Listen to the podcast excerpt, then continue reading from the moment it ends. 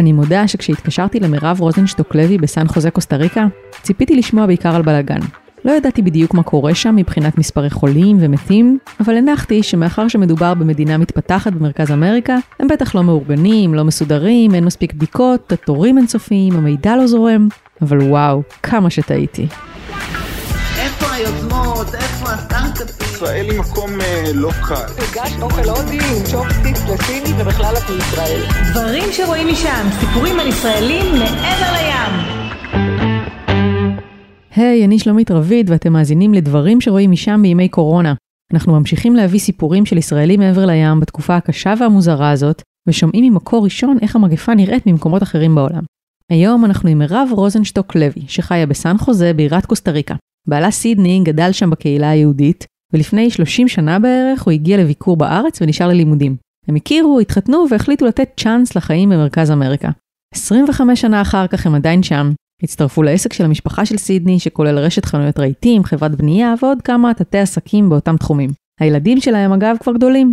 שגיב בן 23 הוא סטודנט בניו יורק ולא הספיק לחזור לפני שסגרו את הגבולות. אייל בן 20 לומד גם הוא בניו יורק אבל הספיק לחזור בזמן ונמצא איתם כרגע בבית, ותומר בן 16 כרגע בשנה האחרונה של התיכון ובעיקר מקווה שהקורונה לא תבטא לו את סיום הלימודים. הנה השיחה שהקלטתי איתה ב-6 באפריל. היי מירב. היי שלומית. אז uh, מה נשמע? מה קורה בקוסטה ריקה? Uh, מה קורה בקוסטה ריקה? מה שקורה בכל מקום בימים אלו. לפני שניכנס לשיחה עצמה, בואו רק נתמקם. קוסטה ריקה היא מדינה קטנה במרכז אמריקה, בין ניקרגואה לפנמה. יש שם אקלים טרופי, הרבה יערות גשם, וחיים שם יותר מחמישה אחוזים ממיני בעלי החיים בעולם, שזה די מטורף. ועכשיו, כמו בכל מקום, יש גם קורונה. כן, אנחנו כבר חודש בבית, בהמלצת משרד הבריאות, מנהלים את החיים ואת העבודה מהבית. אוקיי, okay, ובעצם, את אומרת בהמלצת משרד הבריאות, זאת אומרת, כרגע זה לא, זה לא חובה? לא, לא מחייבים אנשים להישאר בבתים? החל מהשבוע, החל מהיום, אסור להסתובב עם רכבים בחוץ, אלא אם כן זה אה, לקניות או לבית מרקחת.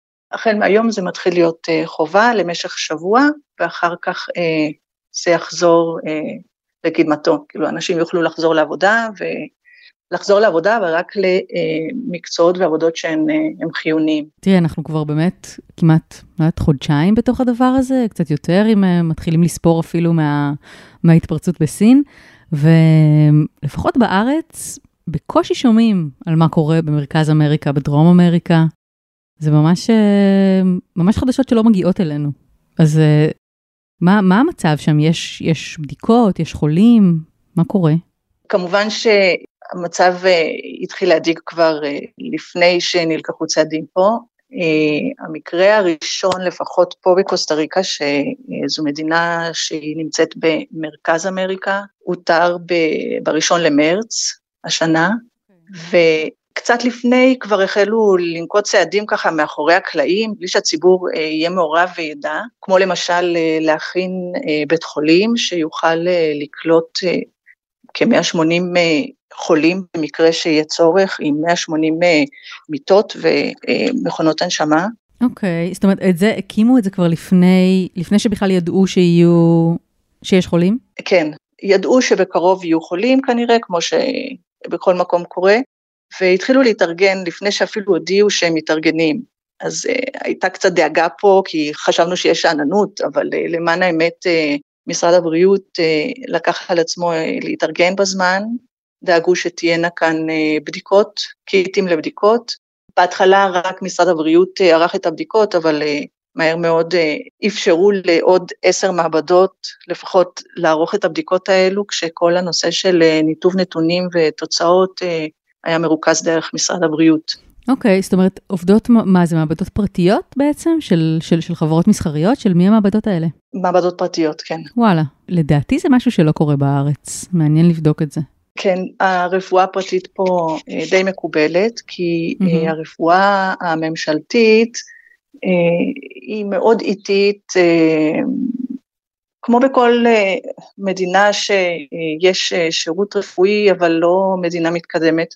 השירות הרפואי פה הוא די טוב, אבל יש תורים, ובדרך כלל אנשים שיכולים לאפשר לעצמם משתמשים ברפואה פרטית, מהמם. והרפואה הפרטית פה עכשיו אה, נחלצת אה, לעזרה של אה, הממשלה, הרפואה הממשלתית, ונותנת יד וייבאו מכונות וייבאו את החומרים שצריכים אה, על מנת אה, לבצע את הבדיקות, והם אה, עוזרים, נותנים יד ומנסים לאתר חולים שאם היו צריכים לערוך להם את הבדיקה רק דרך משרד הבריאות, זה היה לוקח הרבה יותר זמן לאתר אותם, וזה בתשלום, אה, זאת אומרת, מי משלם?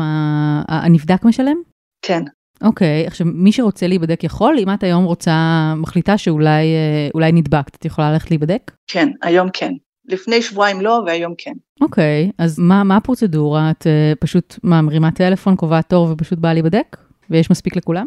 אני לא בטוחה אם יש מספיק לכולם, מרימים טלפון, קובעים תור, הם באים או אלייך הביתה או את באה אליהם, והם אה, עורכים לך את הבדיקה, ותוך כמה שעות, אני חושבת חמש שעות או עשר שעות, הם נותנים את, ה, את התשובה. וואו, זה ממש אה, נשמע הרבה יותר מתקדם ממה שקורה כאן. כן. אה, אז תגידי, את יודעת באמת, אה, יש לך מושג כמה, כמה מהאוכלוסייה נבדקו? מספר האנשים שיצאו אה, חיוביים הוא די נמוך, יש די הרבה אנשים שנבדקים ויוצאים שליליים. ברפואה הפרטית אה, מעט מאוד אנשים אה, ניגשו להיבדק. רוב האנשים שניגשים לשם זה אנשים שכבר יש להם סימפטומים והם אה, לא רוצים לקחת סיכון ולחכות עד שייבדקו ויקבלו תוצאות דרך המערכת הבריאות. כן.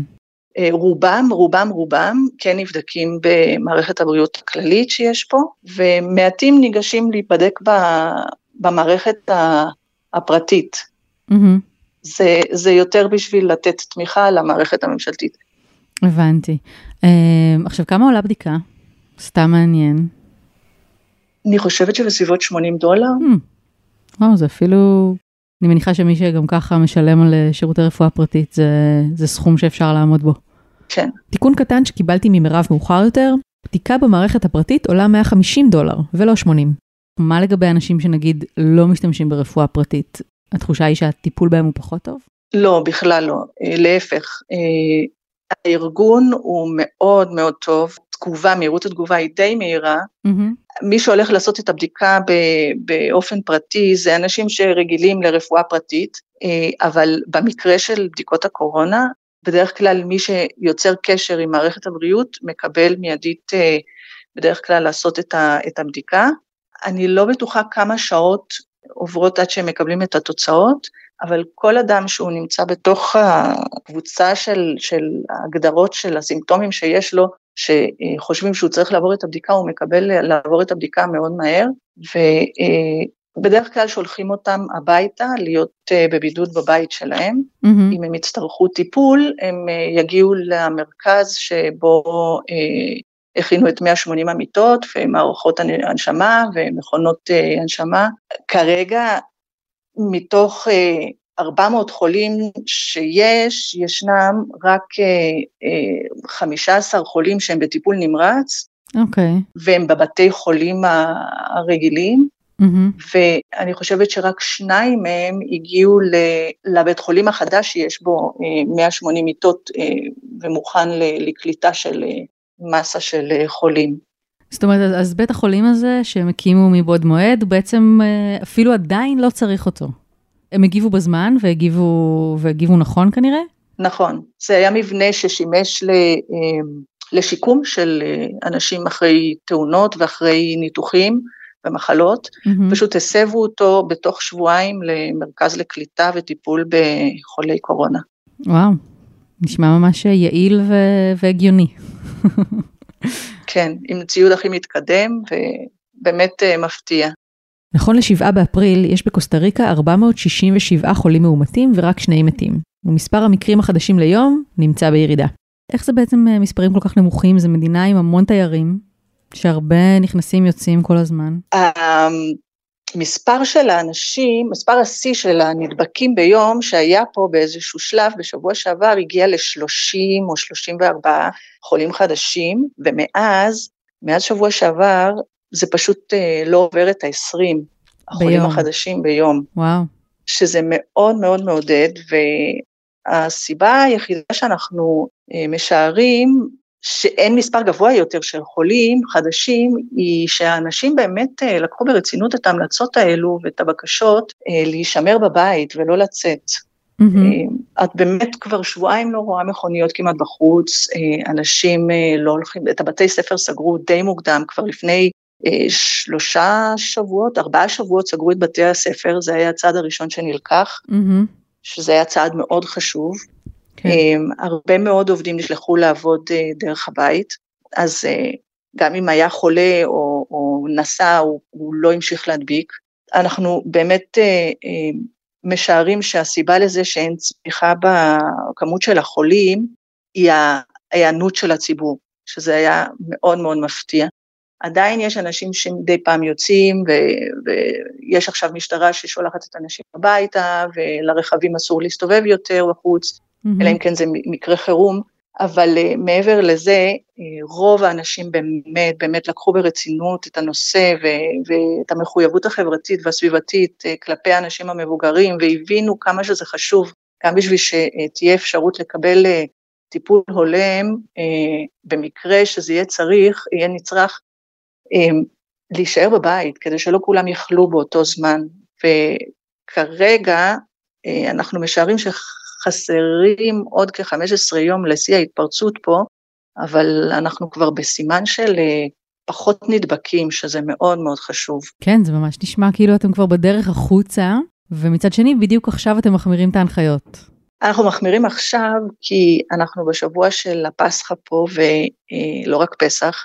Mm-hmm, השבוע כן. הזה, יום חמישי ושישי זה, זה הפסחא, ובדרך כלל, אה, החל מהיום, בשבוע הזה, של השנה אה, כולם כבר בחופש, אז הרבה אנשים אה, יוצאים לחופים, יוצאים לפיקניקים ולטיולים ולבתי מלון ומתגודדים ונפגשים ועושים התקהלויות וכדי למנוע את זה פשוט הוציאו חוק, אה, כמעט חוק, שממש אסור לצאת לרחובות עם מכוניות השבוע, mm-hmm. כדי למנוע את זה שאנשים יגיעו ממקום למקום או מבית לבית או ימלאו אתרי תיירות ובתי מלון וחופים.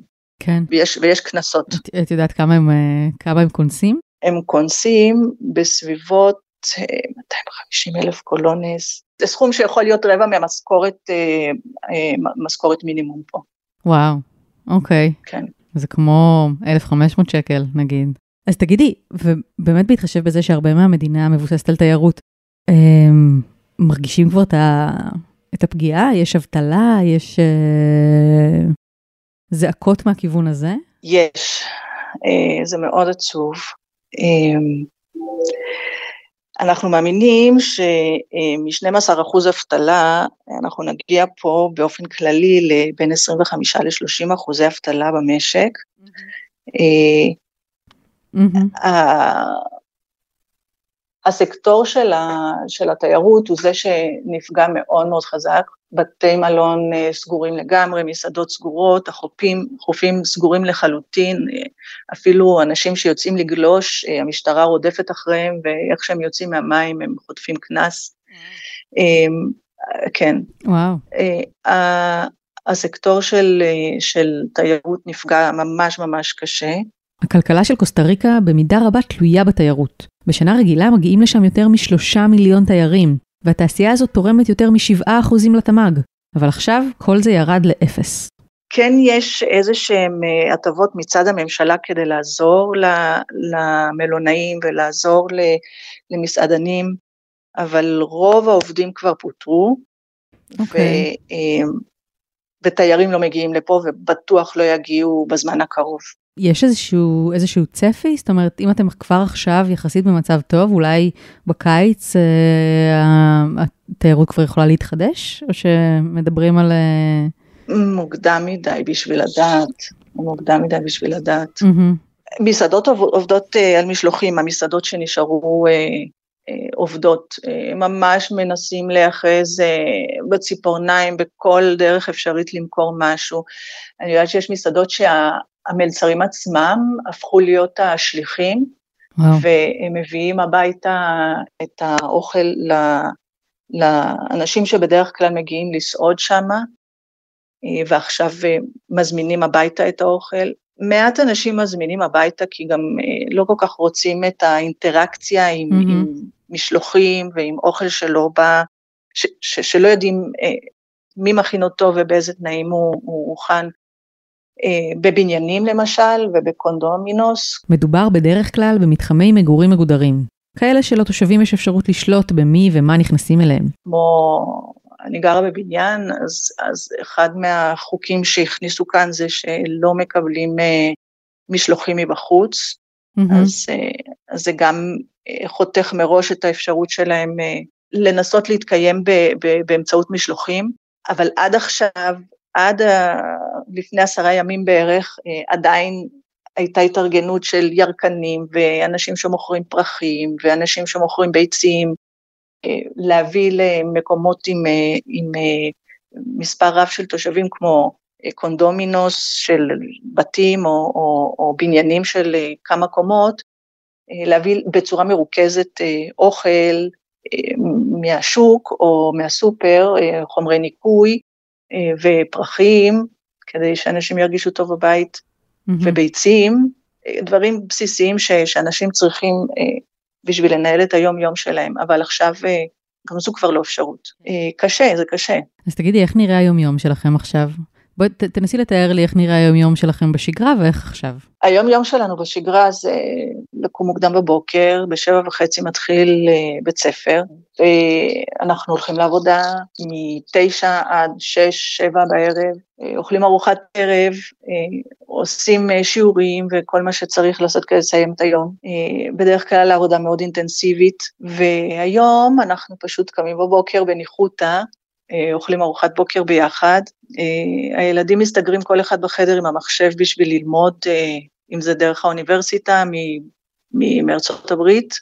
הסטודנט שנמצא פה כרגע, ואם זה אה, ללמוד לבגרויות אה, שנה אחרונה של התיכון, הבן הבינוני, ואנחנו כל אחד, אני ובעלי עם המחשב, עם הטלפונים, אה, בפגישות ועידה ובזום, אה, המון אה, תקשורת אה, על המחשב עם כל העובדים. אני רק מזכירה שמירב ובעלה עובדים בעסק המשפחתי, שכולל רשת חנויות רהיטים, חברת בנייה ועוד עסקים נלווים.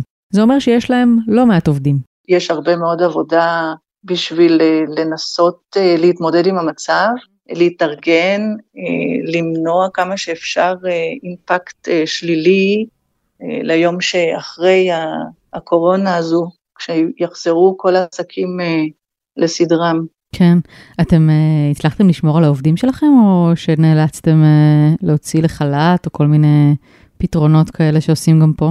השתדלנו כמה שאפשר לדחות את לקיחת הצעדים, ובסופו של דבר uh, היינו חייבים חלק מהעובדים לפטר, uh, חלק אחר uh, להוריד להם את שעות העבודה לחצי ואת המשכורת לחצי. יחד עם זאת, אה, הממשלה שמאשרת אה, ומאפשרת, אה, למען אמת הממשלה הכניסה חוקים די מהירים, נקטה צעדים מאוד מאוד מהירים בשביל להגן גם על האזרח וגם על המעביד וגם על העובד. למשל, נתנו את האפשרות הזו לפטר אנשים, נתנו את האפשרות כמובן לפטר אותם, אבל לשלם את כל התנאים שצריך לשלם להם, פיצויים וכולי, או לקצץ בשעות עבודה ולתת רק 50 אה, אחוז מהמשכורת. אה, חוץ מזה, הממשלה עצמה הציעה לשלם לעובדים בשלושה חודשים הקרובים עד 400 דולר לעובד לחודש, שזה מדובר בכ-350 אלף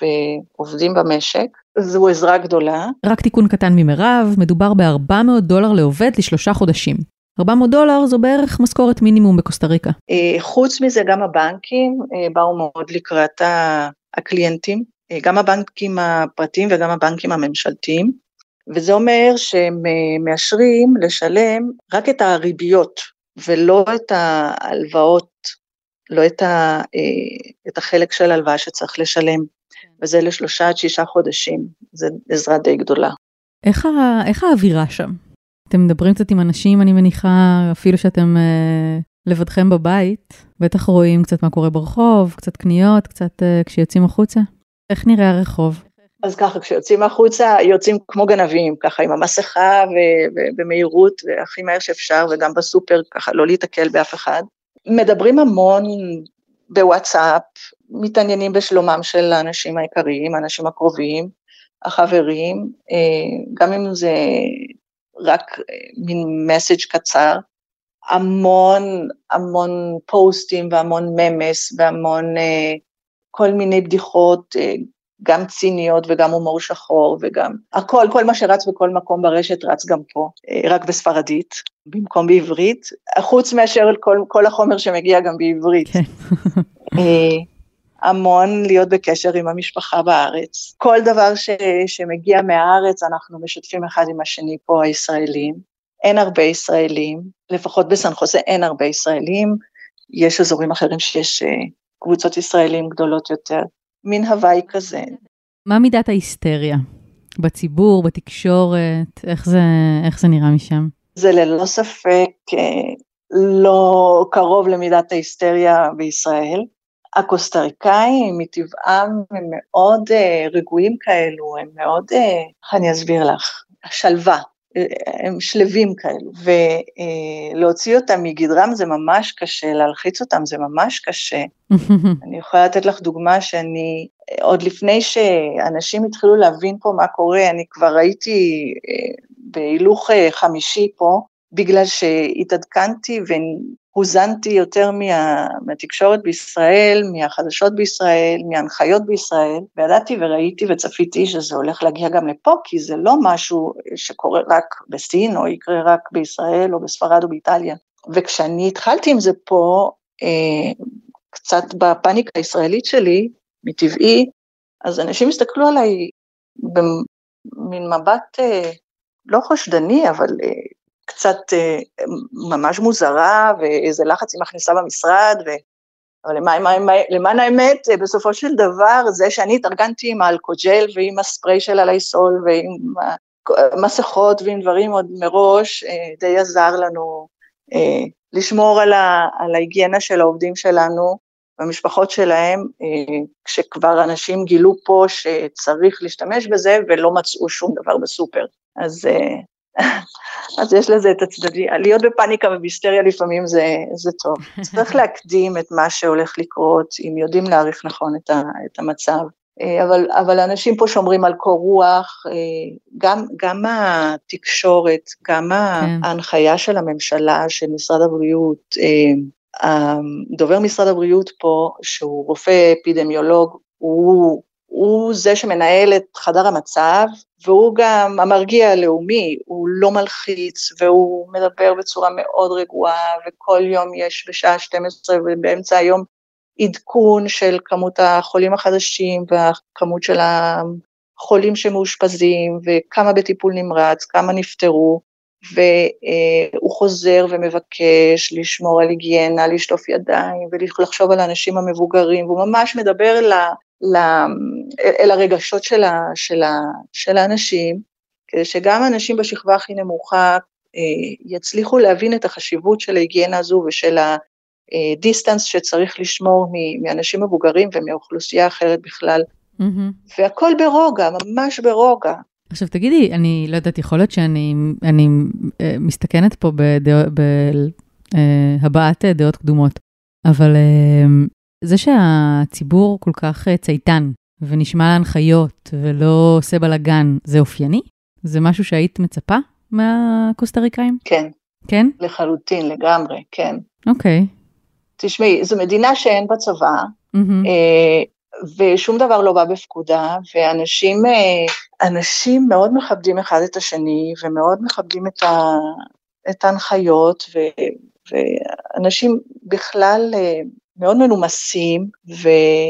מאוד מתחשבים, אז אין, אין מצב ש, שבתקופה הזו של קורונה אה, זה יהיה שונה. Mm-hmm. יש תמיד את היוצאים מן הכלל האלו, ש, שכן ינהגו בערב אחרי שמונה, ש... בתקופה שאסור היה לנהוג, ולא רק שינהגו, הם גם יהיו בשכרות, ו, כן. ו, אבל, אבל רוב האנשים לגמרי לגמרי שומרים ומצייתים ו- ומכבדים ומתחשבים לחלוטין. נורא כיף ומשמח לשמוע. אני מדברת על קוסטה ריקה, אני לא יודעת איך זה במדינות אחרות. בניקראוגיה יש מצב אחר שהוא נובע מ- מהממשל שיש שם, והממשלה לגמרי בהכחשה מוחלטת לנושא של קורונה, הם uh, טוענים שיש להם רק ארבעה מקרים, uh, אבל באופן מסתורי מאוד, המקרים האלה שיש להם הם רק של uh, דלקת ריאות, והם מסרבים, uh, מסרבים לא, להודות הם שהם לא בודקים הם פשוט. לא בודקים והם לא מתכוונים לבדוק, והם אפילו קוראים לתושבים לצאת uh, החוצה לרחובות ו, ולהראות שהחיים כרגיל ושהם נקיים מקורונה ולהם זה לא יקרה ולא קרה. ואת רואה פשוט אה, הפגנות של סולידריות עם הממשלה, אנשים יוצאים וגם עם שלטים שהם תומכים בשלטון ושאין להם אה, שום, אה, שום מחלה ו, וששום לחץ והכל כרגיל, וזה די בעייתי. בינתיים יש שם 60 אנשים שכבר מתו מ, מ, מדלקת ריאות. כן. אז אה, טוב, אה, נשמע, האמת שנשמע מרתק, אולי עכשיו צריך למצוא מישהו בניקרגואה. שידבר עברית, אני לא יודעת. כן. אחד בטוח יש, אחד יש בכל מדינה. אולי. משהו אחרון שאת אה, רוצה עוד לומר לפני שאנחנו ניפרד? היה נורא כיף לראות, היה נורא כיף לראות את, ה, את ההתארגנות המהירה של, ה, של משרד החוץ יחד עם אה, אל על ועם אה, השגרירות פה ועם כמה תושבים גם מהקהילה שלנו ש, שעזרו אה, לחלץ, את ה, לחלץ את המטיילים הישראלים שנשארו אה, תקועים בכל מיני מקומות ופספסו כמעט לגמרי את ההזדמנות שלהם לחזור מסיבות כאלו ואחרות אה, לארץ בזמן.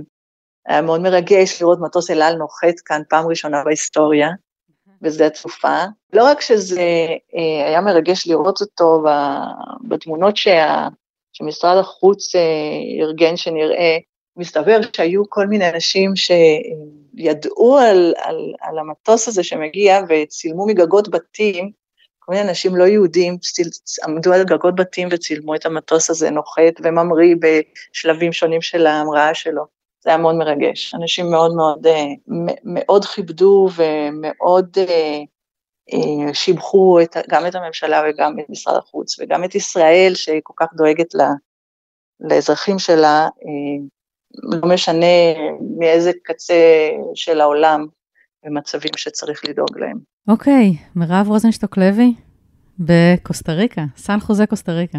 המון המון תודה, ותחזיקו מעמד שם, מקווה שזה יעבור בקרוב. גם אנחנו מקווים שנתראה בקרוב בארץ. לגמרי. יאללה, נמשיך להתעדכן. ביי, להתראות, okay, תודה. ביי. עד כאן עוד פרק של דברים שרואים משם בימי קורונה. תודה למירב רוזנשטוק לוי, תודה לעורך הפודקאסטים רון טוביה, ותודה לכם שהייתם איתנו בימים קשים אלה. לפני שניפרד, אני מזמינה אתכם לעקוב אחרינו ולהאזין לפרקים הקודמים שלנו. יש שם גם סיפורים על ימי הקורונה במדריד, בפריז ובשוודיה, וגם סיפורים אחרים לגמרי מימים טובים יותר, מסינגפור ועד נורבגיה. מה עוד יש לכם לעשות בבידוד? אני שלומית רביד, יאללה ביי.